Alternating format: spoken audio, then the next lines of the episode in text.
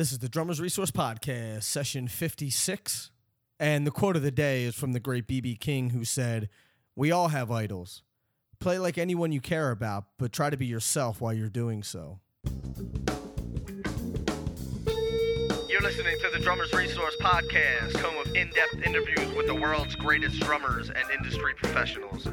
Information, education, and motivation for drumming and beyond.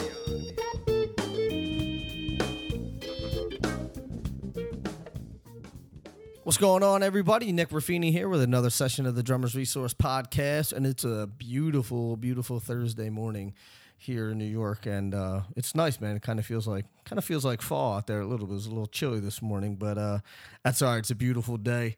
A Couple things I want to bring up real quick. Um, the new drummersresource.com has launched. So if you haven't checked that out yet, just head over to drummersresource.com, check it out. There's a whole new layout. The whole I mean the whole thing has been redone. So check that out and feel free to send me your comments on how you like it, what you like about it, what you don't like, what you think is missing. And uh, I think you guys know by now that I am totally totally into hearing your suggestions and your feedback. So please do that. And if you want to get the ebook stick control variation, sign up for the mailing list at drummersresource.com and I'll send that to you 100% free. It's normally $9.99, but you get it free when you sign up for the mailing list. And also, if you want to subscribe to the podcast, you can do so right on iTunes. So that way the the podcast automatically download to your mobile device or your iPad or your phone, um, anything or any any device that you want them to automatically download on. You can just subscribe to them, and it's 100 percent free. And you can just um, subscribe to that. And also, you can download them. Uh, I mentioned that last podcast.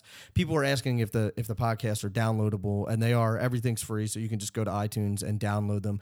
That way, you have them, so you don't have to be online to listen to the podcast at all. So, with that being said, let's get into the topic for today, and we're going to talk about grooving and how to improve your groove. Excuse me, I had to take a little drink of water there. But we're going to talk about how to improve your groove. So this is kind of like this elusive thing, and and this this thing that's not really tangible, um, because groove is not necessarily uh, a measurable thing. So you can't, you know, like if you want to play paradiddles at at 200 beats a minute, you can measure that. But groove is something that's a little bit more intangible. It's a little bit, um, it's a little bit more of a of a mental thing rather than an actual, you know, an actual thing that you can touch or or, or measure.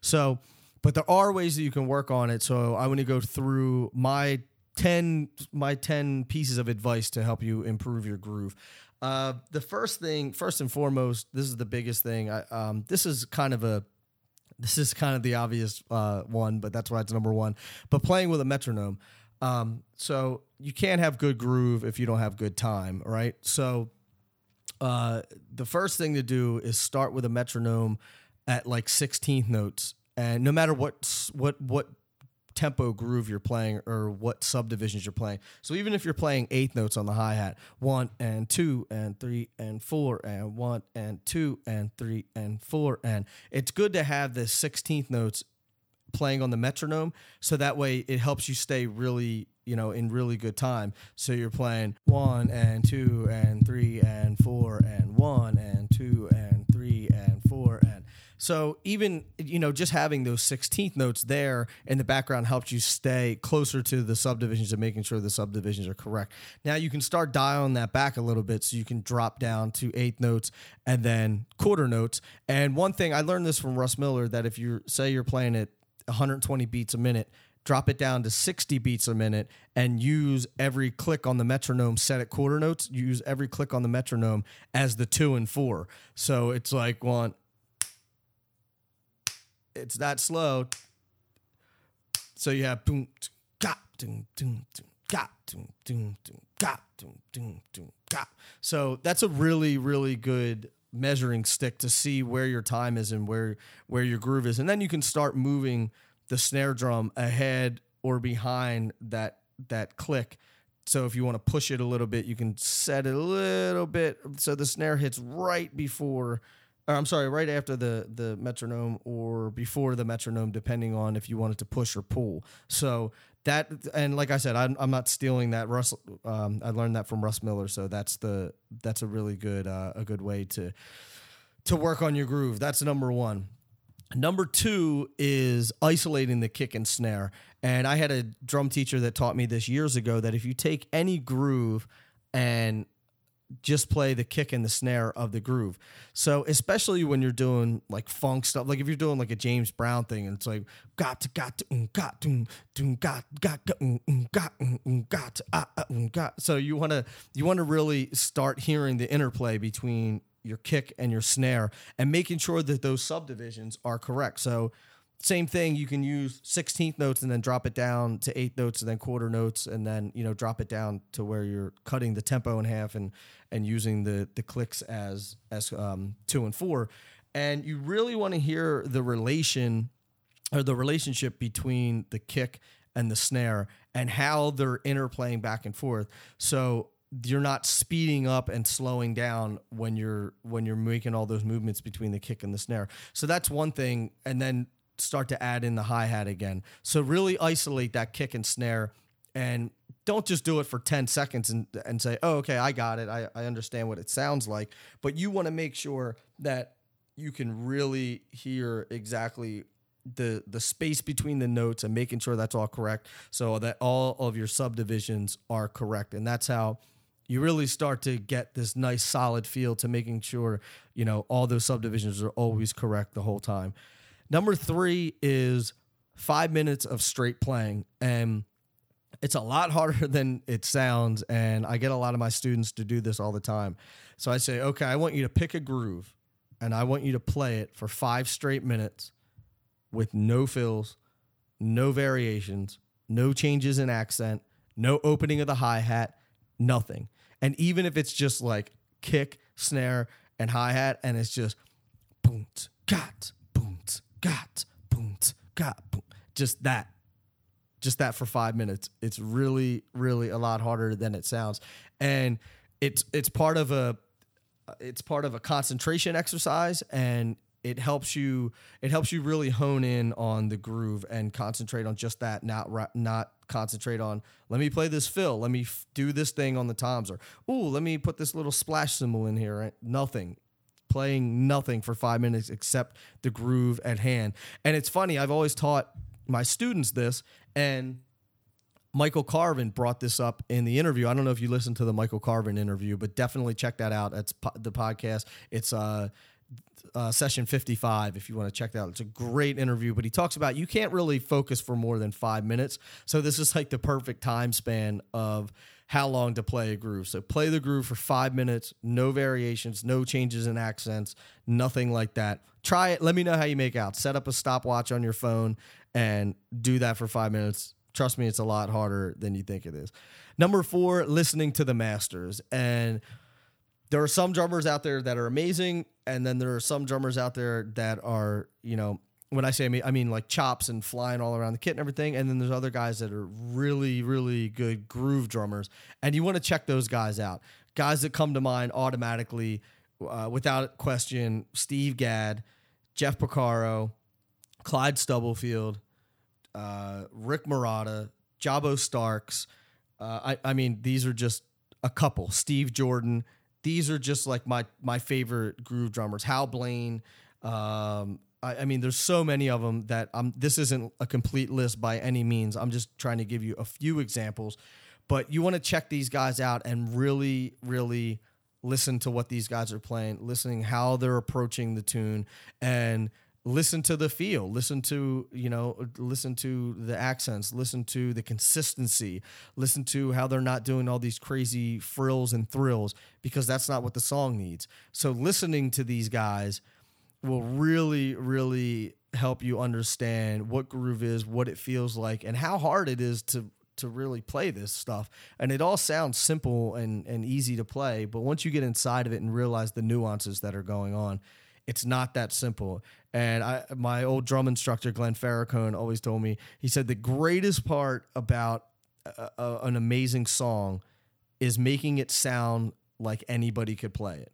And I just I love that quote because it's so true. Because if you listen to these like really hard grooving songs that are straight ahead, you think, oh man, I could play that. It's easy. It's just, you know, eighth notes on the hi hat and and kick and snare on two and four. Like how hard is that? But then you sit down and play it and make it groove the way that it does on the record of somebody like a Steve Jordan or Steve Gadd or somebody like that. It's just it's it, sounds different and you'll probably agree with me on that. So listen to these guys and listen how they approach these tunes and the nuances that are going on in between them. The fifth piece of advice that I have is to practice playing slow. And when I say slow, I mean like really, really slow because that's kind of like taking your playing and putting it under a magnifying glass and you really get to see what's going on with these grooves. So if you can't play a groove clean at a really slow tempo, it's it's not going to sound good at a fast tempo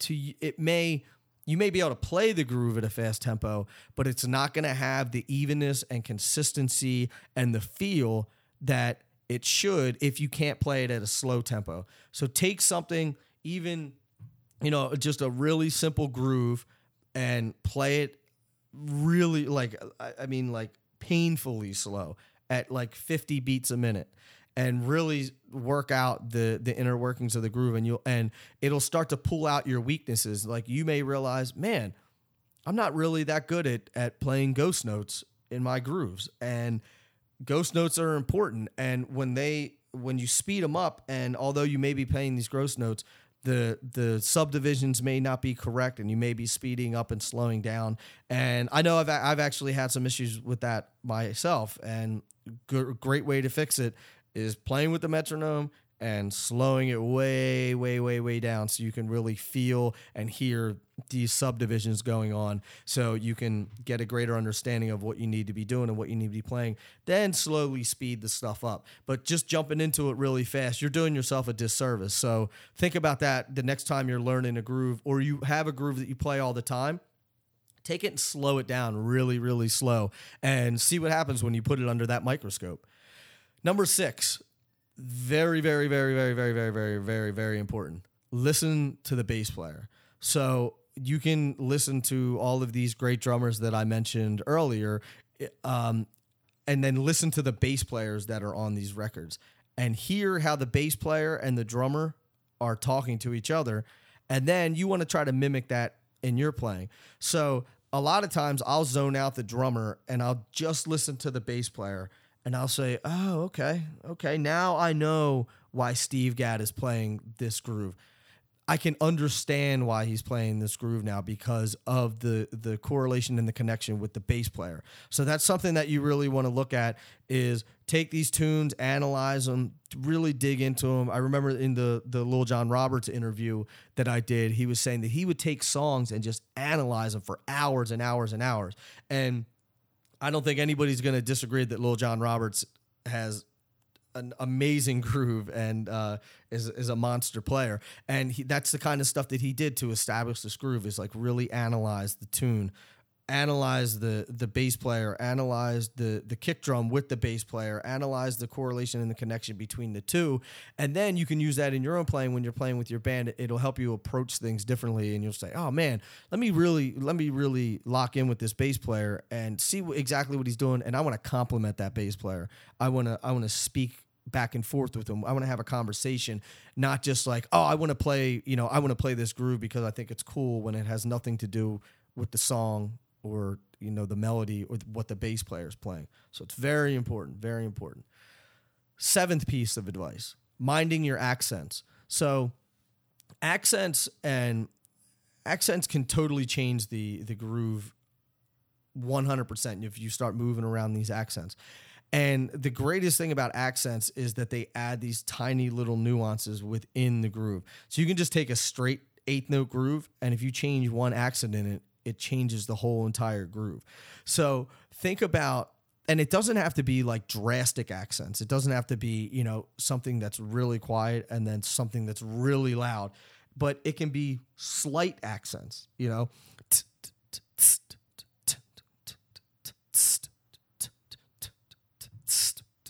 Something that's it doesn't have to be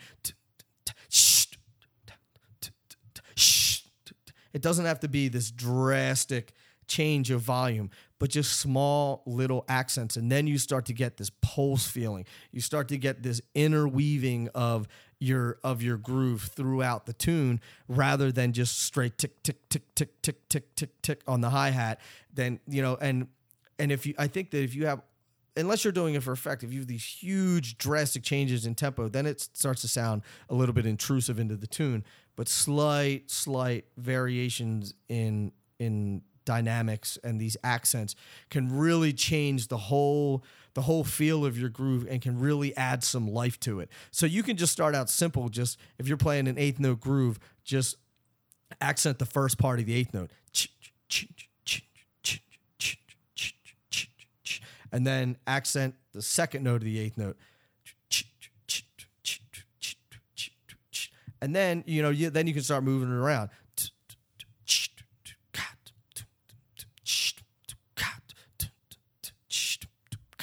Stuff like that. And then, you know, you start working these things into your playing and just start moving the accents around. And nothing, you don't, it doesn't have to be drastic. It doesn't have to be like this huge, crazy thing. Just a little bit here and there, a little bit here and there. And you'll start to hear these different grooves develop. And you can be playing the same exact tune or the same exact groove, I'm sorry, and change a little accent. It's like, oh man, it changes the whole, it changes the whole feel of the tune. So try that out. Check that out see what you come up with. The eighth thing is the quarter note pulse is paramount to groove as far as I'm concerned. And I think that if you're if you're hearing eighth notes and sixteenth notes while you're playing, I think it tends to square everything up and doesn't give it this legato feel, this this lengthening of the notes. So taking or paying attention to the quarter note pulse, even if you're playing 16th notes, hearing that.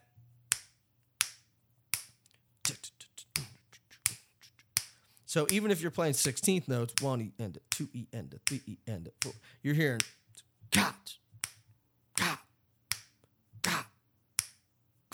That's the kind of stuff you want to concentrate on. Really, really mind that quarter note and keep an eye on the quarter note and hear the things in the quarter note. So uh, you know that's that's the basis of the groove. That's the basis of swing and all that stuff. Everything is is the quarter note. You got to really really hear that quarter note through whatever you're playing. And i promise you if you can really concentrate on that quarter note and hear that quarter note and imply that quarter note pulse it's going to make things groove way way way way harder. So try to concentrate on that quarter note pulse, even if you're playing doesn't matter. You still want that quarter note pulse. It'll pull everything back, it'll harness it, and it'll it'll really lay the foundation of the groove that you're playing. So quarter note pulse is paramount for for heavy, heavy grooves. Number nine, experiment with different feels. So you can take you know these straight eighth note grooves and then you might want to swing the eighth notes on it or you might want to you know jump back and forth between swing and rock. And there's so many different things you can do with grooves where you know a lot of people think where they just have to play straight eighth notes or 16th notes or something like that. But once you get into to swinging things and you know and not swinging certain things and experimenting with all these different grooves or playing like you know, taking a six eight thing and and and making it trying to make a, a four four groove feel like a six eight thing and stuff like that. That's what really adds depth to your groove. And it's kind of hard to explain over a podcast, but there's there's definitely tunes out there that you know can blend these things or or have an idea of one groove inside of another groove. A great groove that I always think about is the James Brown, or it's James Brown and the Famous Flames, and it's Think. The song is called Think off of that record, and it's a it's like a, a shuffle, but it's kind of like a it's like an eighth note quasi shuffle kind of thing, is what Zoro calls it, and I'll put a link to it on the show notes of this page and just check it out because it takes shuffle and it's kind of straight and it's like it has this nice bouncing feeling and that's what i mean by like blending different feels and incorporating different feels into your grooves. And that gives things a lot more life, a lot more bounce, and a lot more energy. So that's something to definitely keep in mind when you're playing your groove. So if you're playing just a straight groove, da, ding, da, ding, da, ding, da, ding, ding, da, ka, ding, da, ding, sick, da, ding, ching, ka, ba, ding. So then you start to get like a little bit of bounce feel, a little bit of swing feel into it. So try to incorporate some of that stuff into your groove. And the 10th thing is to not force it. You cannot force the groove. Period. It's a feeling. It is a it's a it's a state of mind, it's an energy, and that's something that you can't just say, "Okay, I'm going to sit down and really make this thing groove." Uh, you re- you got to you got to you know channel your energy into this thing and really make it feel good, but don't force it. This is something that comes over time and it's something that you should constantly be working on, but don't think that like it should one, it should happen overnight. And two, don't overanalyze it. Like, okay, I'm gonna play an accent on the on the the third triplet of the you know once you start analyzing things then it starts to get like scientific and and mathematical and then it starts to lose all of its feel and then it becomes put inside of this like box and squares everything up. So don't force it. Let all this stuff work its way into your playing naturally and let everything just sort of, you know, happen. It's a it's a it's a learning process and there's a learning curve that goes with it. So just take your time, let it work into your playing you know just let it happen but take these 10 steps into consideration and this will really really help you in improve your groove your foundation and your overall feel which what does that do? It gets you hired. So those are my 10 pieces of advice to improve your groove. If you dug them let me know. You can find me on facebook facebook.com forward slash drummers resource on Twitter at Drummers R Source, on Instagram at Drummers Resource, and check out the new drummersresource.com. I'm really happy with the way that it came out. And sign up for the mailing list, get that stick control variations book for free if you sign up for the mailing list. It's normally $9.99. And one last thing, uh, please, if if you get good information out of this podcast, and if you really like the podcast, subscribe to it on iTunes and leave a review on there. That really helps. And like I said, all this stuff is free. But if you could just take a minute to leave me a review on iTunes, I would greatly, greatly appreciate it. And if anybody has any questions about everything, anything, excuse me, feel free to reach out to me, nick at drummersresource.com. I'll be happy to answer any questions that you guys have. And that's about it for now. I hope this helps you improve your groove. And until the next podcast, keep drumming. Thank you so much for listening. As always, I love you and I'll be talking to you soon. Peace.